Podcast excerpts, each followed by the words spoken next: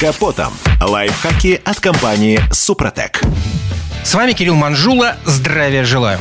Более-менее опытный автовладелец знает, многие неисправности легко диагностировать на слух. Кое-какие из них можно уловить в момент, когда машина стоит на месте. Они, как правило, связаны с поломками двигателя и его навесного оборудования. Но многие неисправности можно поймать только в движении и через открытое окно. Правда, для такого рода диагностики не стоит выезжать на загородную трассу. Интересующие нас звуки будут просто заглушены шумом от покрышек и воем набегающего ветра. Идеальные условия – тихая улица с минимально возможным автомобильным трафиком.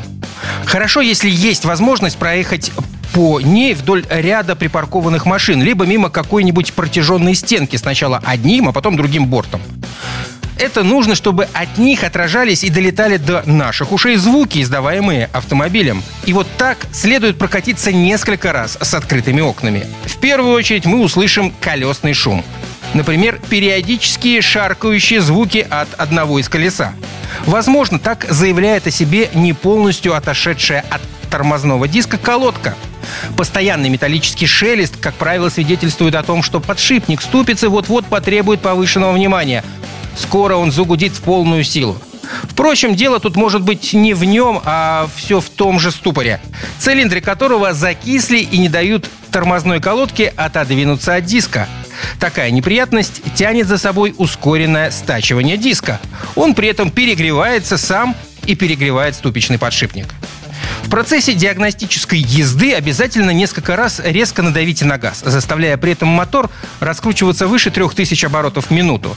В случае, когда у него цепной привод ГРМ, в такие моменты вы можете услышать его бренчание. Оно свидетельствует о серьезном износе.